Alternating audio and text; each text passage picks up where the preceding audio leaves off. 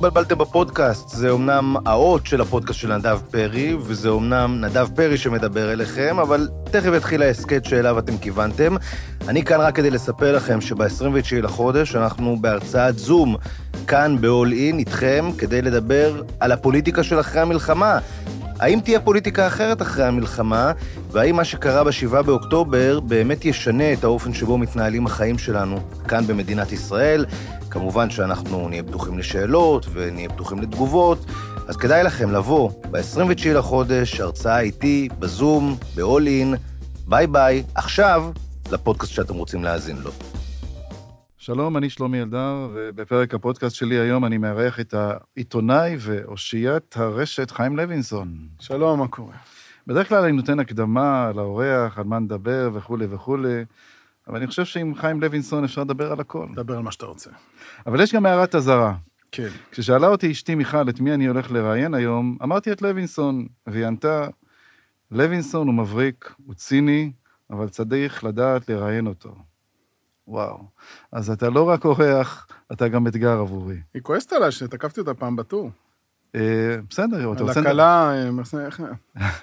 עם הכלה של עומר אדם, זוכר את הפרשה הזאת? אני לא זוכר, אבל נדבר גם על זה. מיד מתחילים.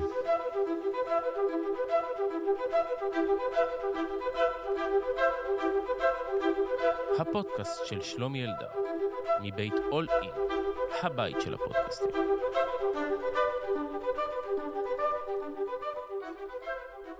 שלום חיים. כן. בוא'נה, איזה כניסה הבאת. למה איזה כניסה הבאתי? באת, התחלת, איך פתחת את הדלת, קפץ עליך פה איזה כלב, ואתה חטפת... כן, אני... הג'ננה. כן, כי נמאס לי להיות מנומס לקטע הזה של הבעלי כלבים פה בתל אביב. די, נמאס מזה. תשלטו בכלבים שלכם, ממש אל תסתובבו אותם במרחבים ציבוריים, סלאש משרדים שאתם מזמינים אליהם אנשים. אוקיי, אז הגעת כאן לאולפן, קפץ עליך איזה לא, אני אומר, אני, אומר, אני אומר באופן כללי. הגוף שלי הוא שלי. זה לא מעניין אותי מה שאתם חושבים על הכלב שלכם, זה לא מעניין אותי אם הוא חמוד, או שהוא לא חמוד, או שהוא מתוק, או שהוא מקסים. הגוף שלי הוא שלי. אני לא רוצה שכלב ילקק אותי ברגליים. לא רוצה, לא בא לי, לא עושה לי טוב, לא נעים לי, נמאס לי מזה, הרגליים שלי הם שלי. כמו שאני לא רוצה שהומלס ילקק אותי, כמו שאני לא רוצה שכלב ילקק אותי, כמו שאני מחליט מי ייגע לי בגוף, איך ייגע לי בגוף, מתי ייגע לי בגוף, באיזה צורה ייגע לי בגוף. אבל משום מה, אנשים בתל אביב חושבים שזה שיש להם כלב, זה אומר שהכלב שלהם צריך להסתובב באופן חופשי, במשרדים, בבתי קפה, ברחובות, לרחח את הביצים, ללקק לך את הרגליים, אני כבר לא מדבר על זה שהם משאירים את הקקי שלהם בכל מקום. אגב, זה גם תופעה מדהימה, כולם אומרים, לא, זה לא אני, זה החארות שמשאירים את הקקי של הכלב. איך יש כל כך... מי החארות האלה? אני פעם אשמח לפגוש אותם. איך כל פעם שאני יוצא לרוץ אני חוזר עם, עם חרא של, של כלב ברגליים, שכולם, כל בעלי הכלבים, כולכם מושלמים, וכולכם אוספים את הקקי שלהם כל הזמן. אבל נשים את זה בצד, כי זו התנהגות לא נורמטיבית. הם משום מה באמת חושבים שעובדה שהכלב שלהם חמוד, נותן לו את הזכות לגעת בי. לא, לא רוצה, אל תיגעו בי. תודה, שלום. אוקיי, אז כמו ש... מה שזה אומר שאשתי צודקת, צריך לדעת לראיין את חיים לוינסון. אמיתי. אמיתי. מה, מה אני לא צודק בדבר הזה? לא, אתה צודק. אז קודם כל אני רוצה להגיד לך למה הזמנתי אותך כן. היום. קודם כל הזמנתי אותך כדי להודות לך. על מה? באמת. שמע, כן. אה, אני כותב ספר על חמאס. וכמובן, ספר שעומד לצאת בקרוב, אני לא עושה עכשיו, אה, לא, לא עושה עכשיו כאילו יחסי ציבור לספר, ויש פרק על סינואר, מהמם. וזה פרק חשוב, אתה יודע, סינואר, לא ידענו מי הוא קודם, ואתה עשית לי חצי מהעבודה. אתה הבאת את הפרוטוקול, צריך להגזים. לא, לא, עכשיו בבית משפט. כן, אבל אתה יודע, אני, אתה הוצאת אותו, אתה טבעת, אתה ביקשת וזה, ספר לי קצת על זה ונתקדם קדימה. תשמע, אתה יודע, אני ב- הייתי כתב שטחים בין 2009 ל-2016, שהייתה עסקת שליט. והייתי מסתובב הרבה בעופר, והייתי מחסל את בתי המשפט הצבאיים, וגם אה, בתי המשפט בכלל, והרבה דברים שהיו בכלא, היו משיקים לכל מיני דברים. בקיצור, הייתי מאוד בקיא ב...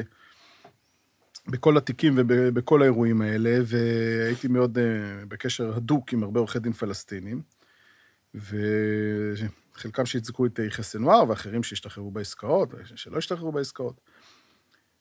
אה, אתה יודע, ואני מ-2010-2011, כאילו, היה לי ברור שיחיא סנוואר הוא דמות, אה, אני חושב שהיה מוכר, אבל לא היה, הוא לא היה כל כך מוכר לציבור הישראלי, כי בסוף, שכל פעם שדיברו על עסקת שליט, כן. דיברו על רוצחי ישראלים, נכון. רוצחי המונים, עבאס סייד, מרואן ברגותי, עבדאללה ברגותי.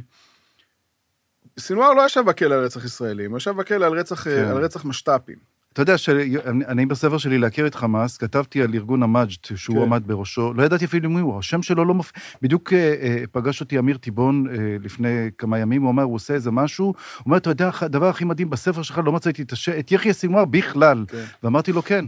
לא ידעתי מי הוא בכלל. ואז אתה מוציא את הפרוטוקול, ש... עוד פעם, אתה- יודע, איך- אז... שמע, אני גם שמעתי ממקורותיי בזמנו, שהוא היה מהמתנגדים התקיפים ביותר לעסקה, כאילו, זאת אומרת, הוא כל כך משוגע שהוא התנגד לעסקה ש, שהוא השתחרר. בה. כן, כי הוא רצה את כולם. הוא רצה את, אה, חבר, בעיקר את חברו חסן סלאמה מעזה, אה, והוא ממש אה, עבד אה, בתוקף נגד סאלח חרורי, אה, שישב אז בדמשק וקידם את, שהיה מאוד בעד העסקה, אז הוא נקט בקו אה, נגד העסקה. אה, ואז הוא עלה לי על הרדאר, כי כל הזמן, אה, כל מיני דברים שיצאו מתיקים של אה, בתי הכלא, של... שהם הכניסו אותו מבידוד והוציאו אותו מבידוד, שכל הסיפור של עסקת שליט כל הזמן היה ברקע. אז אה, הוא עלה לי על הרדאר כאיזה מנהיג חמאס, והאמת שכבר הרבה זמן, אה, כאילו... אז יום אחד נזכרתי, האמת שהרבה לפני המלחמה, נזכרתי שאני צריך אולי למשוך את הפרוטוקולים של ה... אתה יודע, שזה יושב אולי בבית משפט עליון, אה, ולהוציא את זה, ועד שלקח זמן, ועד שהביורוקרטיות כבר פרצה המלחמה וכולי, אז ביקשתי, ארבעה חודשים, זה מדהים כמה זמן דברים כן. לוקחים, אבל בסוף זה קרה. באיזה עיתוי, וואלה. כן, באיזה עיתוי. כן. אז אה, כמו שאמרתי לך, אגב, קיבלת קרדיט בספר שלי, לא. לא לקחתי לעצמי, נתתי מהפרוטוקול וזה. כן. אני רוצה להשמיע לך קטע. ו... זה שלי? אני, אני נשמע... אתה. האמת שלא אתה נשמע, אתה יודע, אה, מי שנשמע שם זה כמובן... אה, מטנפים עליי? לא, למה שיטנפו עליך? תשמע, אתה, אני רוצה להגיד לך משהו. אני כתבתי איזה פוסט, איזה טוויטר, וכתבתי משהו על, זה היה כמובן לפני השבעה באוקטובר, על אה, תחושת הקיפוח, אה, ואמרתי שאנחנו באנו ממשפחה לא מקופחת. אני היחיד מבין ארבעה ילדים שנולד בישראל, כל השאר נולדו בעיראק. המזרחיות שלי תמיד הייתה חלק ממני, אך לא עשיתי בה מעולם שימוש. היום אני מביט באמסלם, תכף נדבר על אמסלם, אני רוצה לשאול אותך משהו על אמסלם, כמובן, ובאבישי לא בן חשבתי חיים. שלא. באיציק זרקא זרקא. ובדיסטל, ואומר בקול רם, ארורים המזרחים שהפכו את מזרחיותם לשם נרדף לשנאה ורגשי נחיתות. ואז פנו אליי מהתוכנית אה, של ינון מגל, אה, עוד פעם אני אגיד, מה, אה, אשתי נכון, נכון. הזהירה אותי, על לך, מה, מה, מה, מה אתה לא רוצה להגיד? שיש מזרחים שהם שמאלנים, שהתחתנו עם אשכנזיות, ושהם חושבים שאיציק זרקא זה מגעיל? לא הבנתי מה הקטע. רגע, רגע, רגע. אני בסדר, אז אתה שמאלני, אז. אוקיי, אז יצאת שמאלני ואתה אומר התקדמתי. זה בדיוק מה שמדהים אותי, כל אלה שאומרים... מה- זה שמאל? לא, לא, אני לא באתי מעמדה של שמאלני, אני באתי למושא אתה, הסיפור אתה שלי שמאלני אולטרה שמאלני, אתה אה? שמאלני אולטרה שמאלני, כן, שאתה אה, אה, עשית תיעודים של מחבלים וכל מיני דברים כאלה, שמפלרטט בכלל עם הציונות והאנטי ציונות, כן, ש, שבוא, אתה כאילו התנתקת מחללית האם. טוב, אתה יודע מה? התנתקתי מחללית האם, אני באתי לעשות עבודה עיתונאית, אתה רוצה שאני אזכיר לך משהו מעברך, אבל אני לא רוצה אתה, להיכנס אתה לעימות יותר, במה. אתה יותר עיתונאי ממני? במה אתה? יותר עיתונאי אתה ממני, כן. של- מכיוון שאתה הפכת להיות משרת שלטון, אתה שכחת משרת, אתה משרת של האויב. אתה משרת של האויב, כן, אתה משרת של האויב. אתה את כל הנרטיב של האויב אתה. משרת. את כל הנרטיב של הערבים אתה משרת. מה, אני משרת, אני משרת לפחות את העם היהודי. יש לי אג'נדה שאני מחובר לזהות איך שלי. בהפצת שנאה, בהפצת שנאה והסתה בערוץ שבו רק לא, אתם לא מפיצים. כולל, כולל, מפרקים את הצבא, כולל- מפרקים את יום כולל- הזיכרון, כולל- מפרקים את יום את הצבא? העצמאות, מפרקים את הכלכלה, ואתה מדבר על שנאה? ובמה אתה בנית, ינון? מה זה מה בניתי? במה אתה בנית? מה אתה בנית? מה אתה בנית? מה אתה בנית? מה אתה בנית? מה אני בניתי? כן. אני באתי כעיתונאי, אני באתי לסקר אנשים, גם- אני נו, גם אני ראיתי באתי אנשים... כעיתונאי, מה שאני עושה פה זה עבודה עיתונאית. לא, אתה לא עושה עבודה עיתונאית. אני- לא אתה פה, לא יותר וגם- עיתונאי ממני. וגם לא בערוץ 14. אתה משרת נרטיב לא פחות ממני. הייתם בית דתי? סליחה? לא, לא היינו בית. בית בכלל. חילוני. כן, בית. עיראקי, יש הרבה עיראקים ש- שהם מאוד מנותקים מהיהדות ומהזהות אה, היהודית. מנותקים מהיהדות, כן. אתה מחובר, איך אתה מחובר, במה- מה עושה אותך יהודי יותר ממני? אני למשל שומר שבת. אז מה? אני למשל אני יהודי שלא שומר. שבת. אתה יודע מה? יכול. להיות שאני אפילו יהודי? יותר טוב ממך. במה אתה יהודי? במה אני יהודי? כן. בזה שאני מרגיש יהודי, בזה שאני מחנך את את לא, לא, לא, הילדים לא. שלי. להרגיש יהודי זה לא מספיק להיות יהודי. איזה מין עיתונאי אתה? אתה מה זה הפכת קשור להיות לעיתונאי? בשנים האחרונות רק משרת שלטון. בסדר, אני זה משרת שלטון. כן, אדוני, אתה משרת אני- שלטון. הרי אני- זה תפקידו של העיתונאי, תפקידו של עיתונאי בדרך כלל, זה לבקר את הממסד. טוב, אני משרת. שלטון. בגלל זה אני גם בעד. ההתיישבות ביהודה ושומרון, בגלל זה אני בעד החיבור של אה, עם ישראל לארץ ישראל, בגלל זה אני בעד היהדות, בגלל זה הנרטיב שלי... לקחת תת מקלע כמו- זה ולראות טה טה טה טה 21, זאת הייתה בדיחה, 22, נשמה, אתה יודע שזאת הייתה. בדיחה. אה, אה, אתה לא, זה לא הייתה עיתונאי, בדיחה. אתה עיתונאי, אתה לוקח בדיחה ואתה... נו, זה- זה תת רמה, שלומי, זה תת רמה. באמת, זה תת רמה? כן, זה תת רמה. להגיד לי שאני לא יהודי זה לא תת רמה? לא, למה? לא אמרתי שאני לך שאתה לא? יהודי. יהודי הוא לא נואף? אמרתי שאתה תגיד לא לי, יהודי. יהודי, שאלתי אותך יהודי, במה אתה יהודי הוא יהודי. נואף? אמרת במה אני לי- יהודי? בזה אה, שאני מרגיש יהודי, בזה שאני אה, מציג בזה את שאתה עצמי מרגיש יהודי, הבנתי. טוב. אה, אבל זה לא מספיק לך. לא, זה לא בשביל מספיק. זה אני צריך להניח תפילין כל בוקר, רק ככה נהיה יהודי? ב- לא, רק תפילין, שבת, תפילין, כשרות. אני לא שומר שבת. בסדר, ואני אוקיי. יהודי יותר טוב ממך. כך שיעורי בית? אתה, במה זה להיות בן כן, אדם. אני חושב שזה דבר יותר. חשוב מלהגיד אני יהודי. אתה. תהיה בן אדם, ואני אהיה יהודי, סבבה? בסדר. ואתה יודע מה ינון, אני אגיד לך עוד משפט. שישפך פה דם, כן. וישפך פה דם בקרוב במלחמת האזרחים, חלק מהדם שישפך פה יהיה גם על ידיכם. וגם על ידיכם. אותם אלה של וג- המדינה. גם אתה. גם על ידיך. אה, בסדר. על זה? ככה? אתה מפיץ אהבה? זו הדרך שלך? להפיץ אהבה? אני מפיץ אהבה רק לאנשים שראויים לאהבה. ברור. אתה פלורליסט לפלורליסטים, יאללה, בסדר. כן. שלומי אלדר, תודה. אה, אז זה ינון מגל. איך אגב אני בתור אה, חיים לוינסון? כן, ענית יפה. ענית יפה. אבל אה, אתה יודע, אנחנו, אני רוצה להתחיל דווקא בשיחת טלפון, ברשותך, כן. ולמה למי להתחלה? מתקשרים? אני אגיד לך יש לך תכף. טלפון מפתיע הפוך. לא, היא לא כל כך מפתיעה, אתה תכף תזהה את קולו, ומישהו שאתה מכיר היטב. אני מצאתי אה, מישהו שאני מצאתי הרבה דברים משיקים בינך לבינו. הלו, שלום לבן כספית. שלום וברכה, עם מי יש לי הכבוד? קוראים לי שלומי אלדר, ואיתי יושב חיים לוינסון. מה עשיתי רע? אה, לא, לא עשית מה, היה רע. אותך משנה? אני לא מבין. לא, אה, לא, אני עובד, חיים.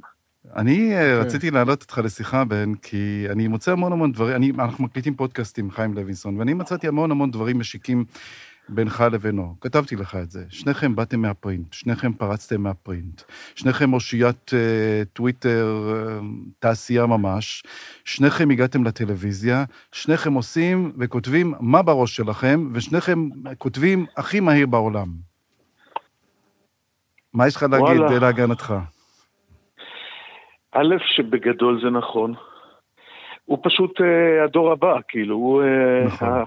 הוא הגרסה הדיגיטלית יותר שלי, וגם קצת יותר פרועה, ואני חושב שזה, אני אומר את זה לחיוב כאן, לא לשלילה. קודם כל, לוינסון הוא מהכתבנים ה... איך, אני מחפש את המילה, הוא, הוא כתבן טבעי, זאת אומרת, זה פורץ מתוכו, אתה רואה שזה קל לו, אתה רואה שהוא כן. נהנה כשהוא כותב, נכון, אני, אני מדמיין לעצמי אותו יושב וצוחק כשהוא כותב, זה קורה גם לי. כן. אה, זה פשוט, אה, זה מתת אל, ואני חושב שהוא גם עושה את זה מהר, כאילו זה ממש כמו מעיין.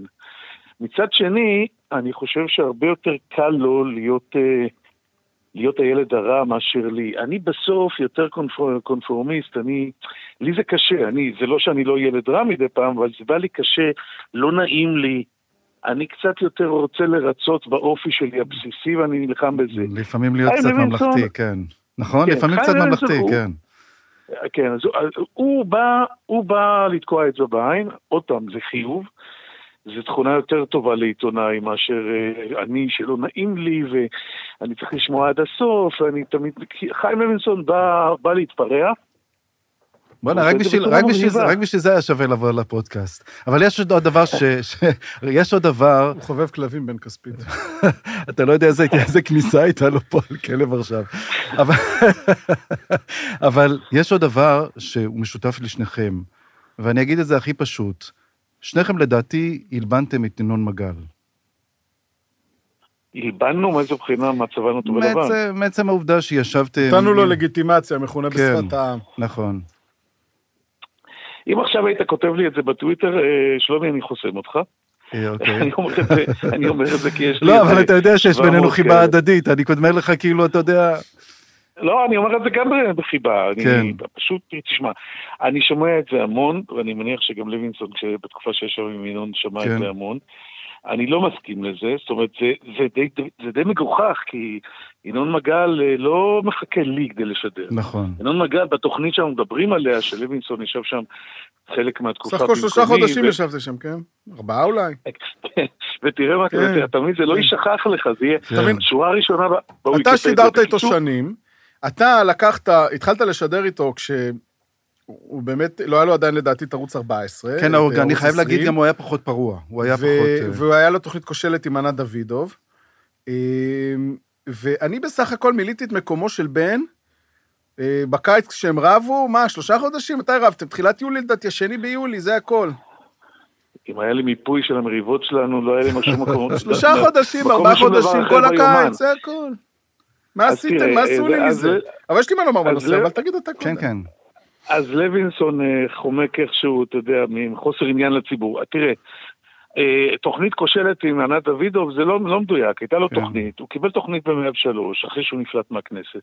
הוא שידר עם ענת דוידוב, אחר כך הוא שידר עם אה, רון קופמן. כן. ואני חושב שהיו עוד כמה קורבנות אומללים שלא עמדו בזה. אבל לתוכנית היה מעמד, הייתה לגיטימציה כן. והייתה לה האזנה. לא, לא, זה לא היו הפיקים שהגיעו אחר כך, אבל הייתה לה האזנה. אני התיישבתי שם כמחליף. ובסוף קרה מה שקרה, אבל אני לא זה שנתן לו לגיטימציה, לא זה, אני, זאת אומרת, אם אני לא, השאלה הנשאלת, תשאל שאלה אחרת. לא אה, נשאל אה, שאלה אחרת, שלומי. אני גם לא רוצה להקדיש מה- את אה, כל השיחה מה שלנו עם קורה אם. אני לא שם? אם אני לא שם, הוא ממשיך לשדר עם מישהו אחר, זה הכל. בסדר, אני לא... אני לא חושב שזה בזכותי האירוע הזה.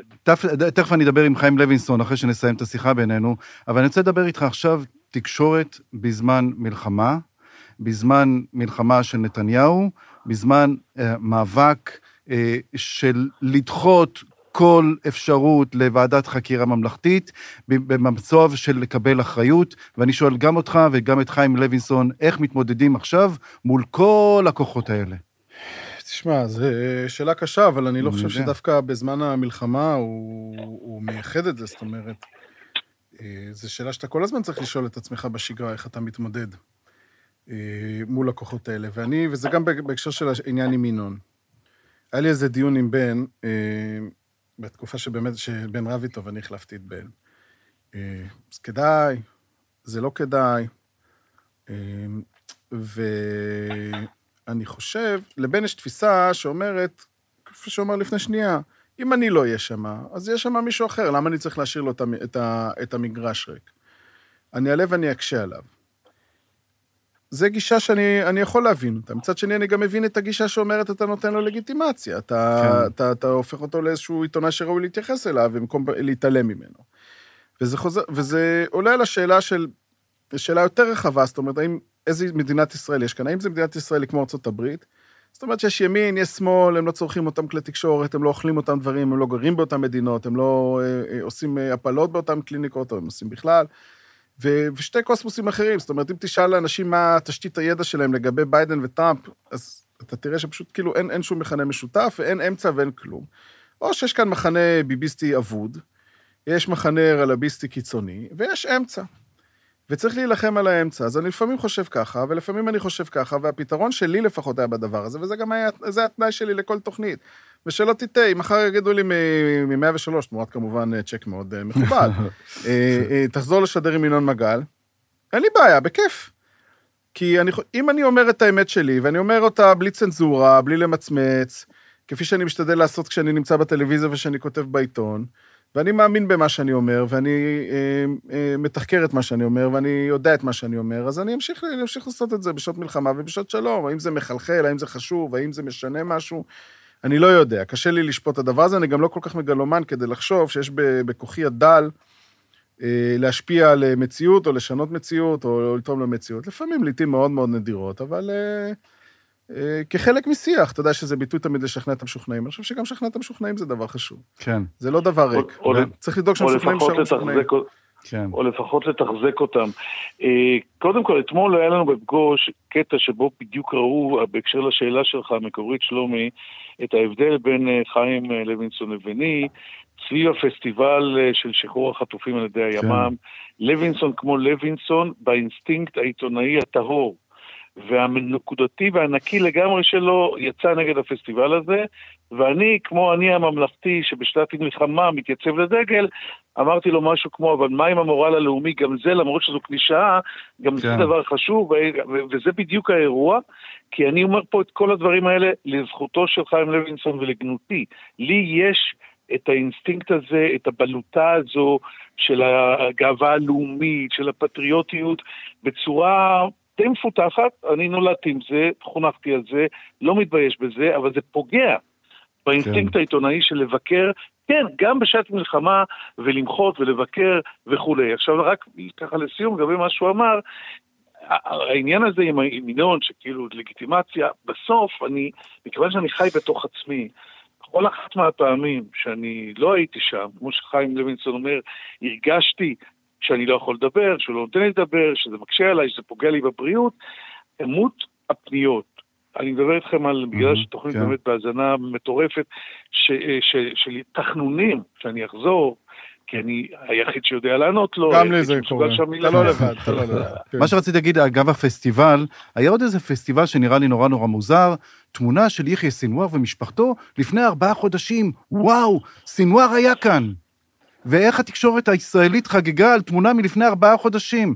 מה היה העניין הזה? אז עוד פעם, אני בטוח שחיים לוינסון יגיד, אה, אתם משוגעים, תרדו מהגג, ואני, עוד פעם, חבר'ה, אני, אני פה מודה בכל חטאי.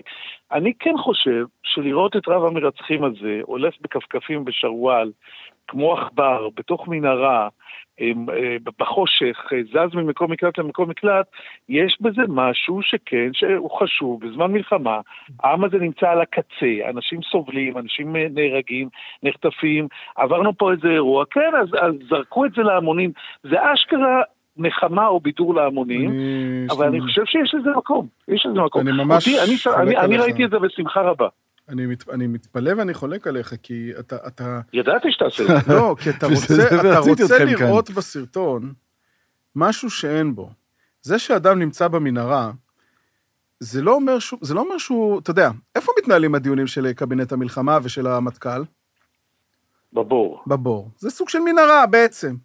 אז, אז לא, יש שם חשמל לפחות. כן, אז מה תגיד? גם במנהרות של עזה יש להם חשמל לא פחות מפה, אני לא דואג. מה, מה תגיד, ישיבו אנשים בעזה, תראה אותם, הם מתחבאים בבור כמו עכברים. תראה, בוא, בוא, בנימין נתניהו לא יכול להסתובב ברחוב, מסכים איתי? כן. הוא צריך אבטחה, הוא צריך מזה, אני, אני לא רואה בזה אפילו איזה לפני מילואימניקים אינדיקציה- בודקים שאין להם, כשהוא בא לפני מילואימניקים, אבל לראות אני לא רואה בזה נשק. אינדיקציה שהוא כמו איזה עכבר נמלט. אני דווקא, אה, אתה יודע, מה עשה סינואר בעשירי לאוקטובר ומה הוא לבש, פחות מעניין אותי. לצערי הרב, הוא כבר בשביעי לאוקטובר אה, עשה את שלו. כל, כל ה... זה שאנחנו, מה התאריך היום? ה-18 בפברואר והוא עדיין חי, זה נכון. כישלון. כל צה"ל פועל בעזה ארבע וחצי חודשים. כל עוצמת הצבא, כל עוצמת המודיעין של שירות הביטחון הכללי.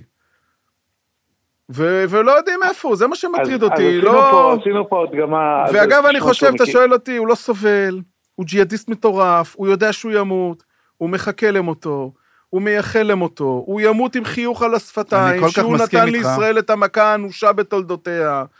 זה לא מאיים עליו שהוא ימות, הוא לא מאיים אני עליו. מסכים איתך, ואני אגיד לך עוד דבר, אני שומע, מדבר עם הרבה אנשים אה, בעזה שאני מכיר, והם אומרים שביום שהוא יצא מהמנהרה, הם יהרגו אותו. אני לא יודע אם זה נכון, אני לא יודע באיזה עוצמה, אבל אתה רואה את עוצמת הכעס של הרבה הרבה פלסטינים בעזה, על הנהגת חמאס, ובמיוחד על יחיא סינואר, שאני אומר, אתה יודע, אני סתם אומר, אני לא... אני רק זורק ככה, שנניח מחר נתניהו מגיע להסכם עם חמאס, קחו זה, תביאו את החטופים, צאו החוצה, ואת המלאכה, את המלאכה הטובה הזאת אה, יעשו בני עמו, כמו שאומרים. אז פה קיבלנו ככה באמת לסיכום בדיוק את כל, ה... את כל המעגל. את לוינסון, שיראה תמיד את מחצית הכוס הריקה, ו... ואותי, שאני אראה תמיד את מאית הכוס המלאה במקרה שלנו, כי כל מה שהוא אמר לגבי האסון והכישלון, הכל נכון, לא רק שירות הביטחון הכללי, אגב, גם אמ"ן, ואולי אפילו כן, יותר אמ"ן, נכון. את הנושא הזה אני חוקר. אני, לעומת שניכם, לא חושב שאני יודע מה יחיא סינואר רוצה. נכון. אני לא בטוח שהוא רוצה למות עם כל הג'יהאדיסטים האלה והסלפיסטים האלה ואנשי האידיאולוגיה האלה. בסוף כשהקנה של הרובה מכוון למצח שלך, לא בטוח שאתה היית לא. מוכן שילחצו עליו. אני כן נהנה מאוד לראות אותו מסתובב כמו עכבר בתוך מנהרה. ויש אבל הוא לא כמו עכבר, שלום לא חיים, הוא לא עכבר. הוא לא עכבר. תראה איך הוא מקרקס אותנו עכשיו בעניין עסקת חטופים. אתה יודע, כולם נתנו תחושה שהנה, הם זה, אנחנו לוחצים עליהם ולוחצים... לא, ואתה רואה את המשחק שלהם. לא, לא, אני לא בתחושה הזו שהוא, שאנחנו כן. מקרקסים אותו, ועדיין הוא במנהרה, הוא מסתתר. אתם בעצמכם אומרים שלמעלה שונאים אותו, ואני חושב שחשוב לראות, כן. א', שהוא שם, ב', איך הוא נראה, וכן, גם להכניס על זה את מאוויינו ואת הפסיכולוגיה שלנו. עבר עלינו קומביין הלוך חזור, נכון. וגם למורל, למורל והתחושה הטובה שלנו יש סוג של ערך, אבל אני מודה שוב, זה הרבה פחות עיתונאי מהתפיסה שלכם. כן, ורק אה, לסיום, בן, אה, תשמע, אה, יש עוד דבר שמצאתי מאוד מאוד משיק בינך לבין חיים, אתם כותבים על הכל. וחיים לוינסון יכתוב על מפעל הפיס, וחיים לוינסון פתאום יכתוב על אה, רני רהב, וחיים לוינסון יכתוב, אתה יודע, פתאום על איזה דוגמנית. אני ממש לא מסכים, אבל לא משנה. ממש לא מסכים. לא, אז תכף תגיד. וגם אתה, בן, יש לך את החופש העיתונאי הזה לכתוב מה בא לך. תגיד לי קודם כל, מה לדעתך הסיפור הכי הכי מדליק שקראת, הכי חשוב של חיים לוינסון, למשל? של חיים? כן, קודם כל, אני, אה, היו לו, היו לו המון כן, היו- גם לך, ברוך אה, השם, לא... היו לו, היו לו גלגולי, אה, הוא כיסה את הג- הגרעין הישראלי, את המתנחלים. אני אבל, אני, אני ב- ב- בעידן הזה שלנו אוהב את הכתיבה שלו. אגב, לפעמים הוא כותב גם, אתה יודע, אני לא אגיד, אה, כתב פעם טור על מישהו שאני מאוד אוהב, פירק אותו לחתיכות, מאוד כעסתי עליו, לא אמרתי לו מילה, כן, כי זה חלק מהאירוע, אבל בסוף אני מתענג על הכתיבה. זאת אומרת, הצייצת מטכ"ל זה טור שבלעיתים מאוד נדירות אני יכול להגיד על בן אדם שכותב טקסט שלא לא הייתי, אחד, לא הייתי מזיז פה מילה, ושתיים, לא בטוח שהייתי יכול... אה, השבוע אני תוקף את הקיבוצים, בוא נראה אם אה, איזה הציבור אוי יעכל. ואבוי לי. אוי ואבוי. אתה מבין? לא, אני לא- אני לא הייתי תוקף את הקיבוצים נכון. בסיטואציה הזו, והוא כן.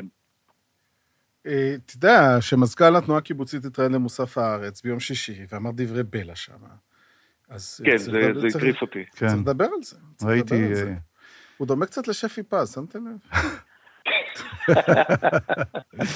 אגב, כן, חשבתי על זה. חיים. כן, מה הסיפור טוב. הכי גדול של בן רגע לפני? לא אה, יודע, בן, אה, הוא צריך אותי. תעשייה. לא, תגיד, משהו שנדבר עליו רגע לסיכום. הפרוטוקול שגלעד קריב הביא לו. תעשו, תעשו דיון אחרי שלא, אחרי שאלך. לא, אבל עסקת אה, הטיעון- עסקת הטיעון של אגב, יש לי מה נתניהו... לומר על זה, כן. הפרוטוקול. לא, זה בדיוק האירוע, עסקת הטיעון למשל, כנראה טרפדה את עסקת הטיעון. עכשיו, כן. איך אני חי עם זה? נכון. אבל פה, אבל פה אין ספק שפה אני מפרסם, פה אני, כשזה עניין של ניוז, אז אנחנו מפרסמים. לא כן, חשוב מה יהיו לא התוצאות. בן, תודה רבה. תודה. יאללה, בריאות, להתראות. רציתי לדבר איתך על אמסלם, אתה מתרא- מתחרט על ה... לא, ממש לא, למה שאני אתחרט על זה? אני חושב שהסוגיה המזרחית היא סוגיה מאוד חשובה. אני מכבד את זה שאתה לא מרגיש שהיא סוגיה חשובה ב... לא, אני לא אמרתי שהיא לא סוגיה חשובה, אבל הצגת את- את- את אה, אמסלם ככה אחלה גבר, וכאילו, משהו בסגנון הזה, כאילו, כיף להיות איתו. נכון, כיף להיות איתו, הוא איש מאוד נחמד בדלת אמותיו, הפרסונה הציבורית שלו אה, אה, הולכת ומקצינה ונהיית אה, גסה ודוחה ו- ומושחתת ומשחיתה. אני, נקודתי הייתה, ואני רוצה להזכיר שהטקסט הזה נכתב כשהוא היה חבר אופוזיציה, כן.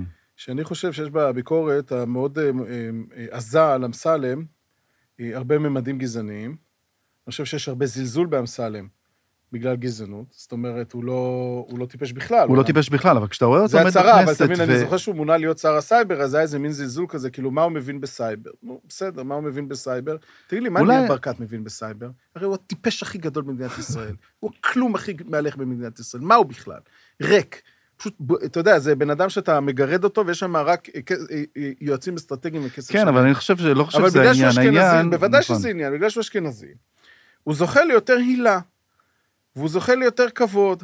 אז נכון שיש לו גם סגנון כאילו כזה יותר מנומס וכולי. ואמסלם, אתה יודע, אני חושב שהרבה מהמתקפות על אמסלם, והרבה מהעוינות כלפי אמסלם, הם חלק מהסטריאוטיפים שתמיד הופנו כלפי מזרחים, שהם אלימים ובוטים וצעקניים ולא מגיע להם. אני חשבתי שזה מקרה, זה, זה מקרה ש...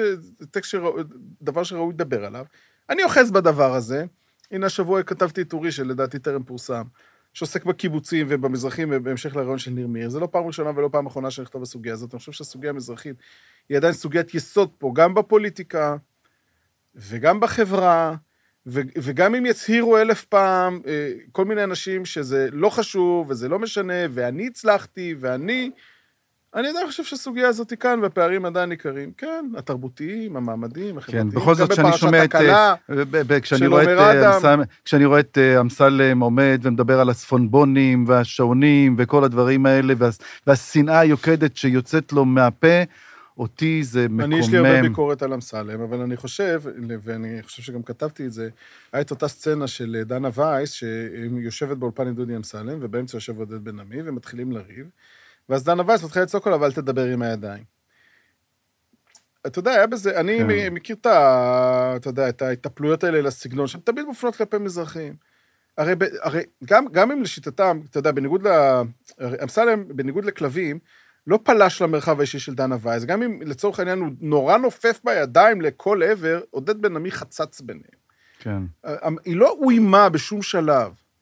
זה, זה, זה, זה ההערות הקטנה הקלאסיות של, של, של כל הפוצים האשכנזים כלפי מזרחים. ואתה יודע, הדברים האלה צרמו לי, כתבתי עליהם, זה לא תעודת הכשר לאמסלם ולא שום דבר. ודווקא גם אני חייב להגיד לך משהו, אני מאוד שמח על המאמר הזה, אמנם עבר שלוש שנים, הנה אתה, כן. שנתיים וחצי. ועדיין מדברים איתי על זה, וגם מה שאני הכי אהבתי בכל האירוע הזה, זה שהרבה מאוד אנשים הזעיפו לי פנים, אז ככה למדתי. שיש אנשים שאוהבים את כתיבתי, נכון. כי הם אוהבים את כתיבתי, ויש אנשים אוהבים את שאוהבים את כתיבתך. כתיבתי, כי זה מהדהד להם את מה שהם חושבים, וברגע שאני חושב משהו אחרת, אז אני לא, אני לא שווה. אז שמחתי. אוקיי. אה, באת מבית חרדי, אנחנו לא מדברים על דברים אישיים פה, זה ידוע. לא? לא, לא, לא. למה?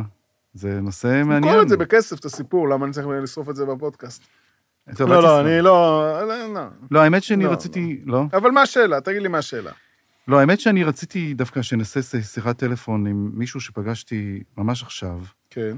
והוא עורך וידאו בערוץ 13. מי זה? קוראים לו כמו, כמו, רועי חסן, מרועי חסן המשורר? לא? אה, אוקיי. ופגשתי אותו, פגשתי אותו, אה, הוא ערך לי כתבה לפני שבועיים, ובמסגרת הכתבה רציתי לשים שיר של אה, אסתר עופרים, כן. אה, היו ימים. ואז הוא אמר, אה, את זה אני מכיר, אבל הרבה דברים אני לא מכיר. אמרתי לו, מה, כאילו, מה, מה אתה לא מכיר? אתה יודע, זה אסתר עופרים. הוא אמר, "אמ, יש לי המון המון חורים. וכשניסיתי ככה לשאול בעדינות מה החורים, הוא אמר, תשמע, אני עזבתי בית אה, חרדי, ש"סניקי, ואני אה, יצאתי מהארון, ואני בנתק מוחלט עם המשפחה שלי, שישבו שבעה עליי. ונורא רציתי להעלות אותו לשיחה איתנו. תראה, אני אגיד לך משהו, אגב, לגבי החורים, זו נקודה מעניינת שאתה מעלה, כן, יש לי איזה נאום קבוע נגד החורים. כל ההגדרה של מהי חורים היא אבי... תמשיך, אני תוך כדי שאני מחייך, מחייג. היא אבי אבות ההגמוניה. כל ההגדרה מה צריך לדעת כדי לחשב בין תרבות, שמדברים על כל הזמן על מזרחים ואשכנזים, ו- וזה שאין קיפוח, ואייל גולן הוא תמיד הכי מצליח, וכן הלאה.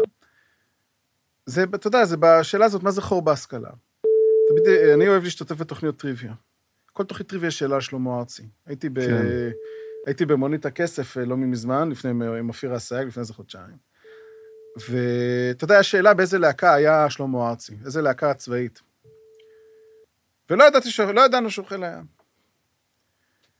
זה תמיד ההנחה הזאת, הלהקות הצבאיות, למשל האתוס שלהם בחברה הישראלית, שכל בן תרבות חייב לדעת, כל איזה אסתר עופרים, אם זה היה להקת חיל הים, או להקת פיקוד דרום, או פיקוד מרכז, או פיקוד צפון, שכאילו התקופה הכי חשובה בתולדות מדינת ישראל זה בין 67 ל-73 לימי השיא של הלהקות הצבאיות. וזה כאילו נראה להם טבעי ומובן מאליו. אז אני גדל, גדלתי בבית, זה לא קשור לחרדי, ההורים שלי אמריקאים, הם לא היו פה. אז הם לא גדלו על נכון. השירים האלה, הם לא שומעים את המוזיקה הזאת, כי הם שומעים באנגלית. עכשיו, כמוני, כבן מהגרים, יש עוד הרבה בני מהגרים, אתה בן מהגרים מדור אחר, ההורים שלך פשוט מבוגרים, כן. מהוריי שלי. אבל יש לך אה, מ- עלייה רוסית.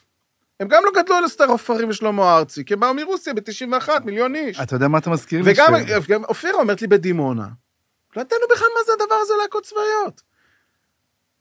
תש... בחיים, בחיים, בחיים לא ישאלו על אבנר גדסי. למה? סתם אני זורק אבנר גדסי. למה? בחיים לא ישאלו על חיים משה. למה?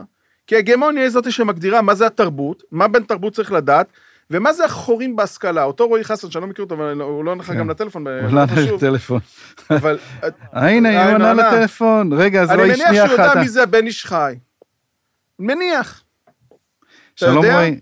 שלום רועי. שלום שלום, מה נשמע? חשבתי שלא כבר... אני רואה לוויכוח סוער. כן, לא, כן, לא, לא לא, אנחנו. דיברנו דווקא... אני נואם, אף אחד לא מתווכח.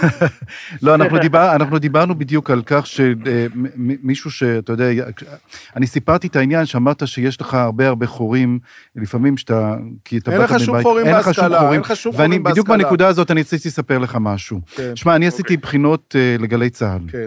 ואתה יודע, נתנו לנו לקרוא טקסט. ואני זוכר, דניאל פאר, זיכרונו לברכה, היה הבוחן. אני פעם כן. דניאל פאר נפרד, נפטר לפני כמה שנים, אחד האנשים הכי מקסימים שהכרתי בחיי, והיה לי טקסט, אני באתי מבית עיראקי, אני לא שמעתי מוזיקה קלאסית, עכשיו אני כן שומע, והיה לי אה, קטע של רבל.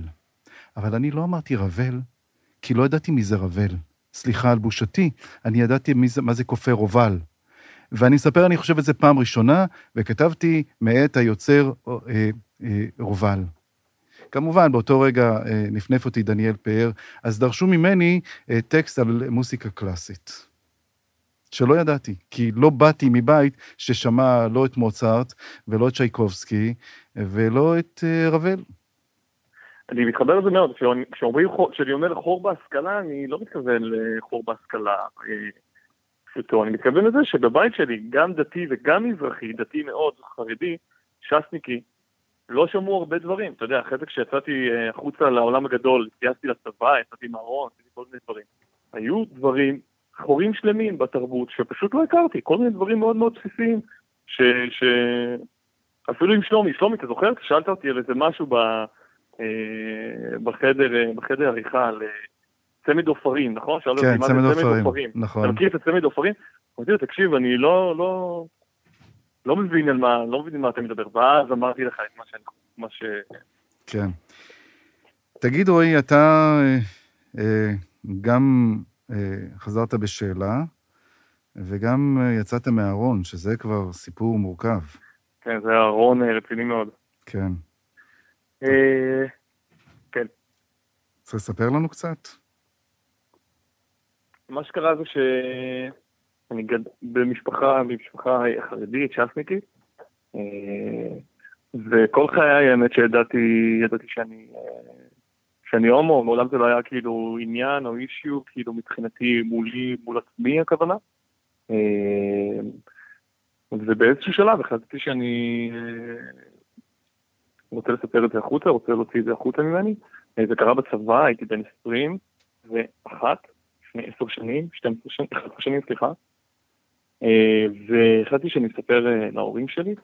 ידעתי שהתגובה שלהם תהיה אה, קיצונית בטירוף, וידעתי שהם ייקחו את זה מאוד מאוד קשה, אבל לא הבנתי עד כמה. מה זה אומר? זה אומר שהם... כשהגעתי הביתה, כתבתי להם מכתב, השארתי להם את זה על המיטה לפני כניסת שבת, כדי שהם יתבשלו עם זה קצת, ו... וברחתי משם, הלכתי לישון אצל חבר, כי אמרתי שהם צריכים להתבשל עם זה בסופש.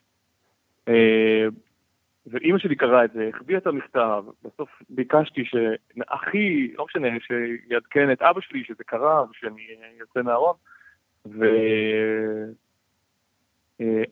ואבא שלי החליט לעשות את הצעד הדרמטי הבא, והוא פשוט אה, קרע את החולצה. אה, ישב שבעה, קרא קדיש בבית כנסת, עשה דברים אה, רדיקליים מאוד, כאילו ממש אה, קשים. אה, ואימא שלי פשוט נגררה אחריו בכל הסיפור הזה, כי הוא זה שמחליט. ו- וככה היחסים שלי עם הדת התחילו להיות לא פחות טובים, פחות מוצלחים. אה, כן, זה, זה, זה, זה מה שקרה, זה מה שקרה בגדול בסיפור הזה. חיים?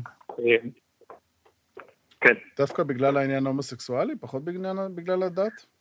Uh, בדיוק, רק בגלל, ה- ה- ה- בדיוק, בגלל זה ש... בגלל ההומוסקסואליות, רק בגלל זה. כאילו, יש לי אח לפניי שחזר בשאלה וזה דווקא היה בסדר גמור. ההומוסקסואלית היא זאת שהייתה, זאת שהייתה הבעיה בשבילם, ואני חייב להגיד שגם כל השנים האלה היו יחסים מאוד מורכבים עם הדת. כי הרבה פעמים אה, האשמתי את הדת בזה שההורים שלי העיפו אותי מהבית. האשמתי את הדת, כאילו, כי זה כתוב הרי, נכון? זה כתוב אה, כאילו שחור על לבן, ש, שזה אסור. אז אה, שנים, שנים, שנים שהאשמתי את זה, האשמתי אותה בזה, ו... והאמת היא שמה שגרם לי ככה לחשוב שוב פעם על הסיפור הזה, זה כשלפני כמה שנים הדרכתי קבוצה של הומואים דתיים באיגי, גם קבוצה בוגרת וגם קבוצה צעירה, והדרכתי במדריך אה, שהוא גם הומו וגם דתי, אה, ופגשתי אנשים באמת מדהימים שמוכנים לקיים את האמונה שלהם לצד הנטייה המינית שלהם, אה, ואז הבנתי שזה לא, שזה לא קשור בכלל, אין קשר לדת, כאילו, זה ממש עניין של בחירה. את הדת אפשר לקיים בכל מצב, אה, ועדיין להמשיך לאהוב אדם, ועדיין להמשיך לקיים את הנטייה המינית שלך, זה כאילו לא שחור לבן, כמו שאוהבים לצייר לנו את הדת הרבה פעמים. אז בוא נדבר רגע שנייה אחת על ענייני, הז... ענייני הדת. זה חסר לך מדי פעם דת? אה, כי יש בזה איזשהו עוגן, גם, גם אותך אני שואל, חיים, יש איזה סוג של עוגן תמיד, נכון? אתה מרגיש עוגן שאתה אדם מאמין ויש כמעט לכל דבר הסבר, או אין שאלות. למי שמאמין זה עוגן. כן. ואתה ממתי, לא- ממתי, אתה לא. ממתי אתה לא האמנת? טוב. אה, חסן, אה, לך חסרה הדת? רועי, לך אה, חסרה? כן. חסרה הסיפור הזה של דת? אה, אני חושב שבמסוימים חסר לי אה, לפעמים ברגעי, ברגעי קיצון, אה, נגיד, אה, אפילו נגיד אה, בשבעה באוקטובר, או בכל מיני מצבי קיצון שאתה מתפלל למשהו, אתה רוצה איזה משהו, אתה... זה כזה שם אותך בפינה כזאת. בשביל לאוקטובר לא התפללת? התפללתי, בטח שהתפללתי. אז הנה, יש לך את זה. התפללתי, בטח שהתפללתי. אז אני אומר, אני היום ביחסים פחות מורכבים איתה בראייה לאחור, אבל אה, עם הדת. אה, אבל יש גם אלמנטים בדת שאני לא אוהב, ויש הרבה דברים שהם, אה, אתה יודע, שהם, אה, שהם קשים לי. מה, בגלל העניין ההומוסקסואלי? גם, גם בגלל זה, כן, אני חושב שהרבה פעמים, אה, אתה יודע, זה גם אה, הדת, אה, אנשים, אנשים רוכבים על זה, אני לא חושב שזה הדת עצמה כמו האנשים שמייצגים אותה. לא, אבל בסדר, יש לי, הרציונל הדתי באירוע הזה הוא, הוא פשוט וברור. תשמע, הדת זה סביב משפחה. נכון. הומואים עד לפני 15 שנה לא יכלו להקים משפחה. אז אתה יודע, זו תפיסה שהם אלפיים, אה, אלפיים שנה אחורה. זה א', ב', כל הקונספט של הדת זה שאתה מתמודד עם דברים. הרי גם סטרייט במרכאות, כן, אני מתכוון למרכאות על הסטרייט, הוא לא חי את כן. כל חשקיו. לא, לא בנצרות, לא באסלאם ולא ביהדות החרדית. הוא לא אדם חופשי ללכת לשכב עם כל אישה שהוא רוצה, נכון? כן. אז זה אותו קונספט, כאילו, בעיניי בהסתכלות הדתית, זו הסתכלות שאני לחלוטין מבין אותה. אה, לא כמובן חייב לך להתאים. הדת זה- חסרה- לך הדת חסרה ביום-יום? לא, אבל זה לא... עוד פעם, לא חייבים להיות דתי, אבל אני אומר, כאילו, בעיני, לא, ברור שלא. בעיני כהני הדת, אני מבין למה ההומוסקסואליות מקפיצה אותם. כאילו, בסוף, כן. זה חותר תחת היסוד של המשפחה, כמו שהטרנס... נכון. הרי כל הדת מבוססת על הפרדה בין גברים ובין נשים. כן. אז זה חותר תחת כל מוסד ההפרדה, הרי למה צריך להפריד בבית כנסת, כשאתה בעצם אה, יושב בקהל, בקהל הגברים, עם אנשים שאתה נמשך אליהם. נכון. זה כאילו, אם, עכשיו, אם אין הפרדה, אז כל, כל החברה היא הפרדה. לא רק ביהדות, גם בדתות אחרות. אתה שאלת אותו אם הוא התפלל בשבעה באוקטובר. אתה התפללת? לא. התשובה היא לא. מה עשית? אני בכיתי. עקבתי אחרי החדשות, מה אני יכלתי לעשות? להתבאס? יכלתי לעשות? ורק אגיד אה, לסיום, אה, רועי, אה, ערכתי איתו כתבת מגזין, ופתאום הוא אמר לי שהוא עורך רק חמש שנים, וראיתי אשף. זה מחמאה, רועי, אם לא שמת לב. ואני רואה שמשהו שאני חייב להגיד לכם, אולי דווקא העניין הזה שבאתם שניכם מלימודי דת, ודרך שמלמדים אתכם ללמוד בחינוך החרדי, עזר לכם להשתלט כל כך על... אצל, אצל חיים לוינסון זה להיות עיתונאי מוביל. אצלך אני צופה לך עתיד גדול כעורך סרטים. אולי בכל זאת זה היה יתרון שאתה לוקח אותו איתך לכל החיים? אני חושב שאצלי זה מתוך מקום, אה, זה הרבה פעמים מגיע מהמקום, המוטיבציה היא הרצון אה, לממש את החיים האלה שבחרתי לי במלואם. או הרצון להוכיח לעצמי ה... שאני יכול ליישם אותם. אני חושב שזה המניע העיקרי. אה, לא יודע אם חיים מזדהה עם זה, אבל לפחות אצלי, אצלי זה מגיע. אני לא יודע לערוך וידאו, השאלה היא לא... אני בקושי לחתוך תמונה בגלרי, בסמסונג, אני כן. מצליח. אתה יודע, זה, אגב, תמיד אני אומר שמדברים על חורים בהשכלה. אתה יודע, תמיד יש איזה סקרים כאלה, כל איזה חצי שנה מפרסמים אה, סקר ש-40% מהנוער לא יודע מי זה הרצל. אה, אתה מכיר את הז'אנר. כן. אתה יודע, כמה אנשים יודעים לערוך וידאו? אני עושה את זה 30 שנה ולא יודע לערוך זה וידאו. מיומנות חשובה היום, ספר. נכון. אתה יודע, לא רק לכתוב, לספר סיפור ב... ב, ב אתה יודע, אני לא יודע לעשות, אני לא יודע לשים כיתוביות, אני לא יודע כלום. לא, לא, אבל מה שאני אני אמר- מפגר התכוונתי. להגיד, שזה אולי, אותו זה עשה, הולך להיות עורך אני וידאו והתקדמות, אמרתי. ואותך. כן. אותך להיות עיתונאי מוביל. אתה עיתונאי מוביל, אני יאללה, לא תדע, אתה די, עיתונאי, עם קח זה כבר, מחמאה, נו, די, די, לא. מוביל. די, די, אז מה. אתה? זה הכל. עיתונאי. אתה שמת לב, רועי, שהוא לא יודע לקבל מחמאות. הוא לא יודע לקבל מחמאות. לא, כן, לא מוביל, אני לא... עיתונאי? מוביל. לא מוביל, אני עיתונאי. בסדר, אני עיתונאי, לא הכל בסדר. עיתונאי, זה הכל. רועי, תודה רבה שהסכמת לעלות לשיחה הזאת, ושיהיה לך יום. טוב, ואנחנו נמשיך לערוך ביחד. דש לגמרי, למשורר, בהצלחה. כן. ולך, חסן חיים. המשורר הוא משורר טוב. כן, אבל יש לך אומץ. אני חושב שמה שאתה עכשיו כתבת, ואני יודע, אתה הרשות השנייה וכולם, העניין שאמרת שהימין הישראלי, אני חושב שהאשמת בעיקר את סמוטריץ', סמוטריץ', דיברתי רק על סמוטריץ'. כן. סמוטריץ' ומרעיו, כן. אה, בשבעה באוקטובר, אה, איך זה לומר, יום חג. וואי, אתה רואה, אני ניסיתי לא להגיד, שאתה תגיד את זה, להגיד אולי- את זה? לא מבין, גם הרשות השנייה הזאת, אתה יודע, אני לא- לא לא רוצה לנסח את זה, ב- אני מאוד מחבב את דוד רגב ברמה האישית, אבל כאילו, אחי, הוא חבר. טוב שלי. לא, גם אני, אני אוהב אותו, רצתי איתו, הוא בחור נהדר, אני מדבר כן. איתו מדי פעם, אני... אתה יודע, בסדר, יש לו את העבודה שלו, אני מכבד את העבודה שלו, אבל כאילו... כל המחשבה הזאת שזה מישהו יגיד לי מה לחשוב, אם זה בסדר, באיזה מילים אני אשתמש, שזה... לא, אז בוא- בוא. תיתן לנו הסבר למה אתה אומר שזה זה כל כך. מגוחך בעיניי, אבל אה, אתה יודע, לגופו של עניין, קודם כל אתה רואה את ההתנהגות שלהם. הרי מבחינתם זה, תפ- זה תפיסה. הם רואים ב... היסטורית, בער- בערביי ארץ ישראל, מראשית הציונות עד ימינו, על כל גלגוליהם של ערביי ארץ ישראל, בכל הצורות ובכל המקומות ובכל הזה, כאיזשהו כתם על הארץ. אם בכלל, הרי סמוטריץ', אתה זוכר שהוא פעם אמר את זה מעל בימת הכנסת, אה, לא מזמן, שכאילו, שלא, שכאילו, אנחנו, אי אפשר, שמצטערים שלא השלימו את הנכבה ב-48, כן. כן. שנשארו פה ערבים. שכאילו כולם היו חושבים, שכאילו חבל שלא ניצלו את ההזדמנות, אני לא זוכר בדיוק מה היה הניסוח. הם באמת רואים בערבים פה ככתם, כפגם רוחני, פגם בקודש הזה שנקרא ארץ ישראל. והם לשיטתם, זה לא אני אומר, זה הרב קוק שלהם אומר. הגאולה תבוא, שאנחנו נגאל את הארץ וניישב אותה ביהודים ונוציא, פה, ונוציא מפה את הערבים. הרי למה הם הולכים... יש לך איזה ז'אנר אחד שהולך, אומר, אני הולך לגור בשילה, כי זה עניין של, לצורך העניין, חגורת הביטחון של מדינת ישראל מפני פלישה איראנית. שפעם, אני זוכר שפעם אמרתי לאחד מראשי המתנחלים, אתם, אתה יודע שגוש אמונים התחיל לפני איראן, הרי המהפכה הייתה ב-79, גוש אמונים כן. היה ב-75. אז הוא אומר לי, כן, אז זה היה מהירדן. אבל אתה יודע מה, נגיד, נגיד שיש איזה אנשים שאומרים, תפיסת ביטחון, אנחנו לא יכולים לחיות ב-67, 67 זה גבול פיקטיבי, אנחנו צריכים את, את הנער הירדן, בסדר, נגיד. אבל אנחנו יודעים הרי שאצל הסמוטריצ'ים הרי זה לא תפיסת ביטחון. הם אומרים שזה כן. תפיסת ביטחון, כי הם חושבים שזה יישמע לנו טוב. זו נכון. תפיסה תיאולוגית. הם מאמינים שאם לא נחזור לכל חלקי ארץ ישראל ונסלק מפה את הערבים, המשיח לא יבוא. ועכשיו מבחינתם, השביעי באוקטובר, זה היום שהשתנתה הספינה. הם ספגו מכה מאוד קשה בהתנתקות, הארץ הקיאה אותם. היה פעם ביטוי של זמביש, כמדומני, שמרוב שהם רצו קדימה, הם לא שמו לב שהציבור לא מאחוריהם.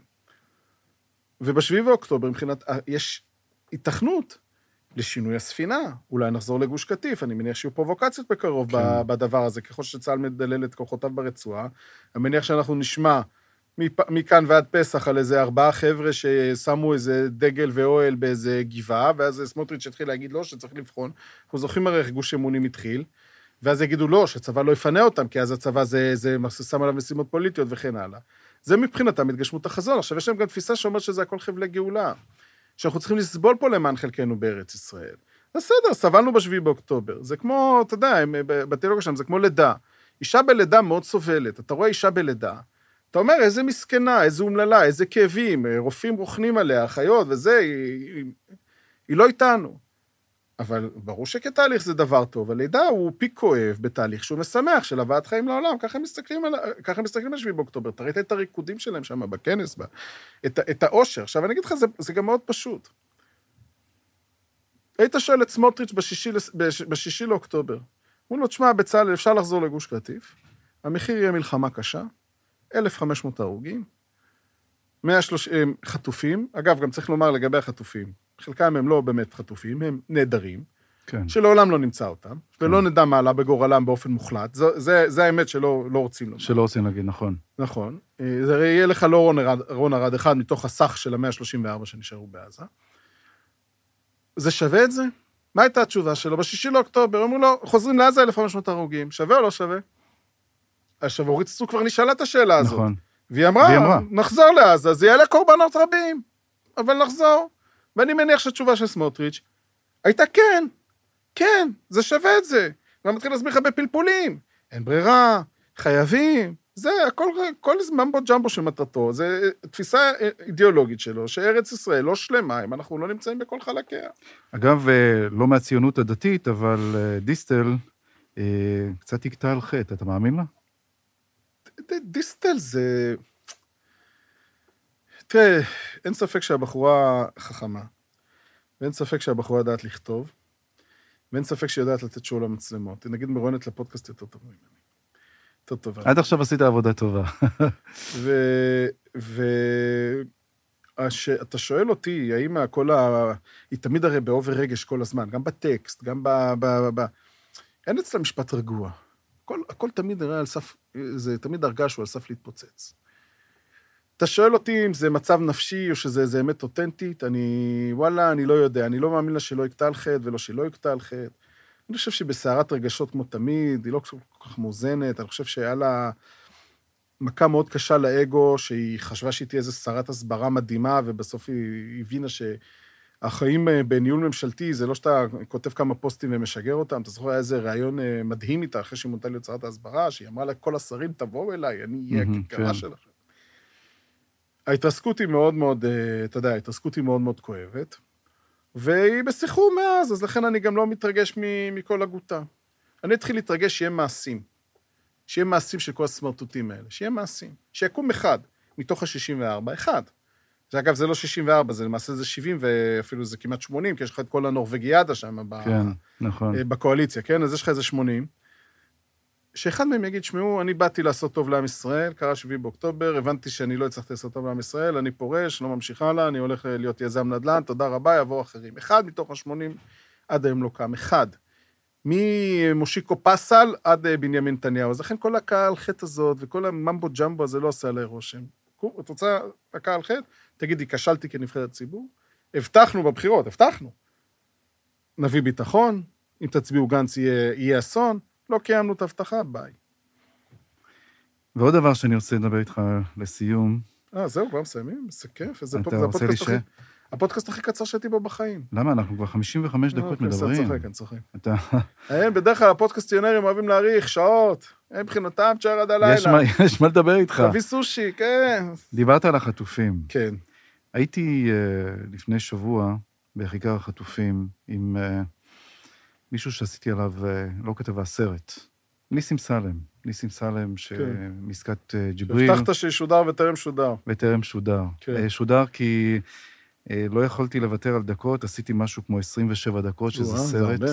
וזה הרבה בטלוויזיה, וזה כן. הפך להיות לסרט, ואתמול נתניהו הפתיע אותה, הפתיע אותה. נתניהו פתאום החליט שהנה עוד פעם, אגב, למה הוא עושה את זה המסיבות לא עיתונאים? זה למה- לא מפתיע, זה כל שבועיים מוצאי שבת. אבל למה, לא, פעם אצל נתניהו, מסיבות עיתונאים היו באמצע המהדורה, שמונה וחצי נניח, משהו כזה. למה הוא עבר לעשרה הוא לש... רוצה לפתוח, זה לא באמת עשרה לשמונה, הרי זה כאילו חמישה לשמונה, כי הוא רוצה לפתוח. הוא הרי מגלומן, הוא נרקסיסט, אין דבר מה לומר. אני, אני, אם אני הייתי עורך, אני הייתי משדר את זה. אין שם כלום, חייך. יכול לכתוב לך את הנאומים האלה מראש. מה? אוקיי, כל הזמן הוא הולך, וכל הזמן אומרים לו שחייבים לנצח, ורק הוא יביא את הניצחון, והוא אומר לכולם, ומי, שלא, ומי שפקפק בו לא מבין, אם זה באולפנים, אם זה באמריקה, בואו, אנחנו מכירים את התסריט הזה כבר, די. אז, אז גם אני אהיה ביקורתי, ורוצה להגיד לך שהוא נאם בכיכר החטופים, הוא היה מאוד נרגש, וזה בכלל באמת אה, אחת הכתבות הכי... הכי מר... אני רוצה... לא ערכתי עם רועי, ערכתי עם עורך אחר, ישבנו באמת, אני אומר לך, שלושה ימים, ראינו את החומר ובכינו. שלושה. ימים. ישודר בשבוע הבא. למה לא היום? אה, אין 27 דקות לתת לך במהדורה? זה יהיה ביום שבת, כי זה נועד ליום שבת. אבל מה שרציתי להגיד לך... ערוץ 2 לא יגנבו לך את סלם בינתיים. הם לא יגנבו אותו. אה, והייתי בכיכר החטופים, אני חושב פעם ראשונה, כן. וראיתי שזה הפך להיות תעשייה. תראה, אני לא הייתי בכיכר החטופים...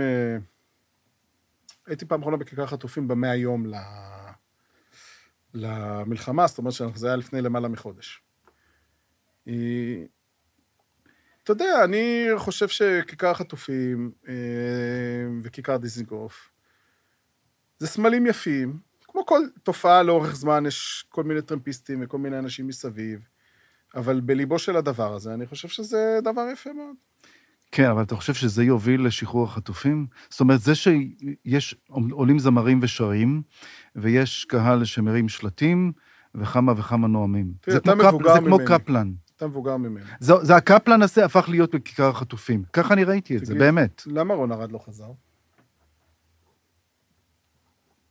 לא למה? אני לא הייתי פה, ב-86 אני הייתי בן שנתיים. אני אספר לך משהו? אני... ושבמשא ומתן לשחרורו של רון ארד הייתי בן שלוש, שלוש וחצי. אתה, אני מניח, כבר היית אז עיתונאי ברשות שידור, לא? לא, הייתי בצבא, וביום בצבא. שנפל אה, רון ארד, הייתי במשמרת, הייתי בחיל מודיעין, ו... ואז קיבלנו את הידיעה ש... אם היה לחץ על להחזיר את רון ארד, אולי היה חוזר? אני לא יודע, אני שואל אותך.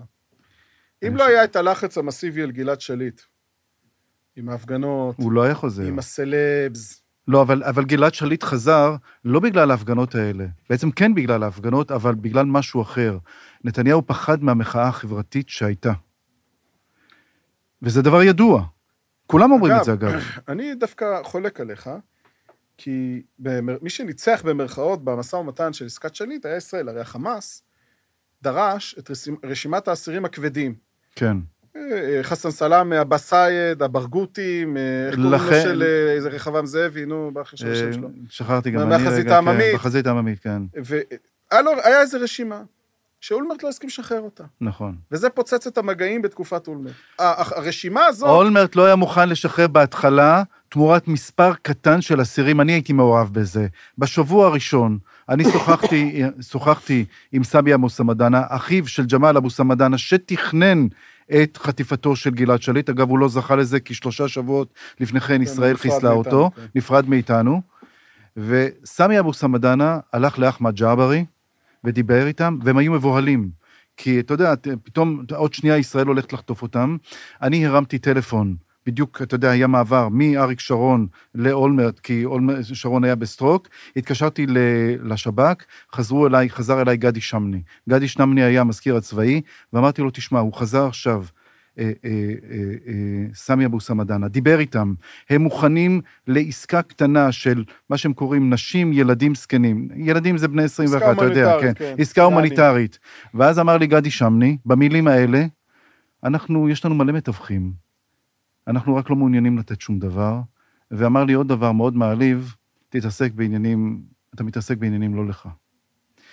ואחרי זה פתחצה מלחמת לבנון, ומה שקרה, עופר דקל, שמונה להיות, קרא לי ואמר לי, שמע, שמעתי ככה וככה, בוא נעשה, בוא, בוא, בוא, בוא נלך למהלך, אבל כבר הייתה מלחמת לבנון, כבר צה"ל פעל בעזה עם 500 הרוגים, זה נקרא גשמי קיץ, קיץ, והמחיר המחיר כבר עלה, ואי אפשר היה לשחרר אותם. אז זה אולמרט, בואו לא נקל בעניין הזה של אולמרט. בסדר, לא, אבל לא, אני, הנקודה שלי הייתה שאותה רשימה שאולמרט לא הסכים לשחרר, גם נתניהו לא הסכים לשחרר. זאת אומרת, זה לא שנתניהו התקפל בעניין עבאס סייד כן. וחסן סלאמה, ולכן העסקה יצאה לפועל. אתה יודע, אבל... למיטב זיכרוני, עיקר המחלוקות שהתבחבשו שם בשנת 2010-2011,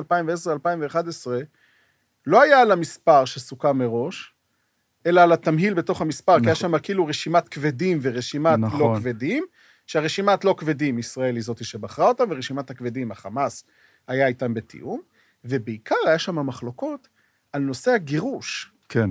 שבדיעבד זו הטעות מרה, בעיניי, אחת הטעויות הקשות של ישראל בעסקת שליט, היה נושא הגירוש. בכלל גירושים, לא רק בעסקת שליט, בכלל גירושים. יש לך מישהו שנמצא ביהודה ושומרון, אתה יכול להשקיט עליו. בדיוק, מה אתה צריך לשלוח אותו לעזה? עכשיו, זה מצחיק, אנחנו רבנו עם חמאס, חמאס אמר, תשלחו אותם הביתה. מה פתאום אתם מגרשים אותם? סלאח אל-ערורי, לא בעסקת שליט, סלאח אל-ערורי לא עסקת ב-2000, שליט, כן. נכון, לא עסקת שליט, הוא שוחרר קודם, ותראה מה הוא אבל כאילו. היה רשימת כבדים שגורשה לעזה, וחלק לקטאר, וחלק לטורקיה, וחלק ל... איך קוראים לה? היא המחבלת שם מ... עם תמימי, הגיטרה, אה, תמימי. תמימי, כן. אחלם עם תמימי. התיק גיטרה, כן. אה, שגורשה לירדן, ועוד כל מיני סידורים כאלה באזור, שזה כאילו, פה כאילו חמאס התקפל, ובדיעבד אני חושב שזו טעות מפגרת. מי שפה אתה יכול לאסוף, מי שבעזה נכון. אה, אה, עושה לך נזקים ואתה לא יכול לעשות איתו כלום. אבל אני אומר שבדבר הזה, נתניהו לא כל כך, הת- התיאור של נתניהו כמי שהתקפל בגלל המחאה החברתית, אני לא חושב שהוא כל כך התקפל. השאלה היא אחרת. אם לא היה מ-2006 עד 2011 את הנושא של שליט, האם זה בכלל היה אישו? האם הוא היה גומר כמו רון ארד? אז לכן אני חושב שכיכר החטופים הוא דבר חשוב, כי יש חלק, זרם, משמעותי, דיברנו על זה לפני רגע, על כל הסמוטריצ'ים והבן גבירים. אני שואל אותך, עכשיו אתה מצמיד את סמוטריץ' למכונת אמת עם אקדח לרקה, ואתה אומר לו, מה אתה מעדיף? ארבע התנחלויות בעזה, שומע חטופים חוזרים, מה הוא עונה? מה עונה? לא יודע, האמת ש... נראה לי התשובה די ברורה. עכשיו, אתה רואה שיש לך גורמים בתוך הממשלה שמצביעים נגד עסקאות חטופים, כי אתה עושה, בן גביר, וסרלוף ו... מי השר השלישי שלהם? ברח. הם לא יכולים להישאר בעזה כהתרסה, אז לכן אני חושב שהמאבק הזה, ולדבר על זה ולהזכיר את זה, הוא חשוב. יש פה אנשים בחברה הישראלית שיעדיפו אדמה על חיי אדם. זה המצב, ולכן צריך... ונתניהו, אני לא יודע איפה הוא אוחז. יום ככה, יום ככה, לכן זה חשוב. חיים לוינסון, עכשיו, זהו, הגיע שיר תודה. רבה. אתה רוצה שיר פרידה? האמת שאתה הזכרת כל כך... לנגן. אתה התחלת, הזכרת הרבה פעמים את אה, רון ארד, והשיר הזה מתנגן לי כבר הרבה זמן. שמעתי איזה כיסוי לשיר הזה, ואחרי זה שמעתי את בועז שרעבי, ואמרתי, כמה כאב כשבועז שרעבי שר. אז זה יהיה שיר הסיום שלנו, אם לא אכפת לך. שים. חיים, תודה רבה. תודה, תודה על ההזמנה.